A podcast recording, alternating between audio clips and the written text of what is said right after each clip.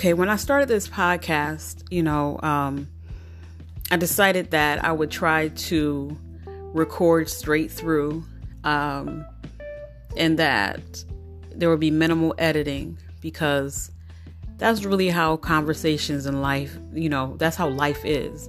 There's really no editing. You say it, you put it out there.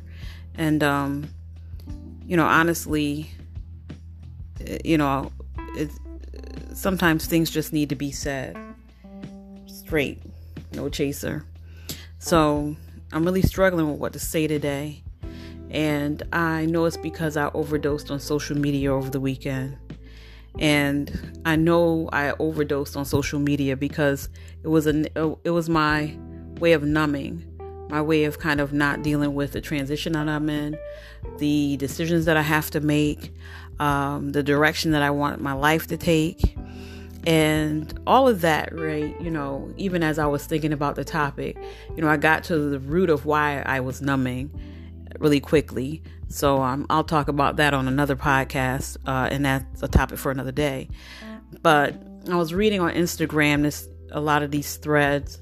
I follow a lot of anti-racism pages, and there's a lot of people that are against the Black Lives Matter movement for whatever reason. And um, this was a debate between two people. One was for the movement, one was against the movement. And uh, the person that was against the movement did what I see a lot of people doing, uh, not really focusing on the fact that the movement exists because there is systemic racism in America and um, that racism against black and brown people is pervasive across the world. A lot of their argument, the actually the total basis of their argument, the arguments were based in what we call logic are logical fall- fallacies. So, um, you know, I became acquainted with logical fallacies when I went away when I was in college, and you know, I was initially a poli sci major, and um, yeah, I changed my major because it's pretty pretty pretty discouraging when you start studying political science and you see what is at the root of a lot of um, politics especially in American culture. And so I read the thread I, and, and I started wondering what would it take for people to see and understand the thoughts and perceptions and feelings of others.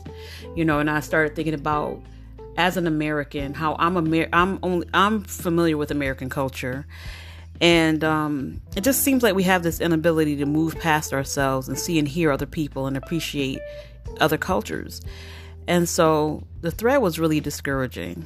Um, they were really polite to each other, but the person that was against this movement was just kind of caught up in this web of, you know, logical fallac- fallacies, and they just really wanted to talk about why they need to change the name of the movement and why the name was wrong and racist, and not the fact that you know, systemic racism exists or needed to be changed or that they benefit by being part of the majority culture.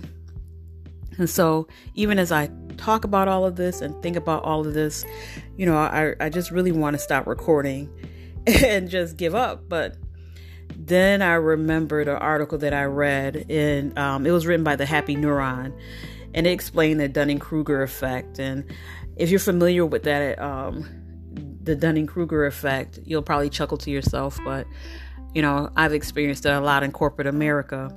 But basically, what they said in the article is that the loudest people often live on Mount Stupid, and that the more educated are the people that are quiet and sink into a valley of despair, and that those the quiet people are the ones that feels like feel like frauds. But they that the quiet people are pres- precisely the people that need to be speaking up and educating the public. And so I found the article on Medium um, just so that I'm giving the um, author proper credit but it reminded me of what I learned in a program that I participated in a few weeks ago called Awaken Your Radiant Voice. And um, so instead of shrinking back, I realized that this is an opportunity that even in this podcast, this is an opportunity for me to use my voice and to encourage others to use their voices to speak up for change. And that there's power in being authentic and speaking from a place that is heart centered and that my voice, as Jeremy likes to say, can be a gift to the world. So today, you know, my goal is to always keep it under five minutes, but I'm going to go over a little bit um, because I, you know, instead of deciding that this was a day that I shouldn't bother to record, I recorded anyway. And if you happen to listen to this podcast, I want to encourage you to speak up and use your voice, to speak up for those who may be afraid of speaking up, to remember that your voice is also a gift to the world. That if there's something that you don't know, that you know you can learn it. The fact that you even know that you don't know it means that there's an opportunity there.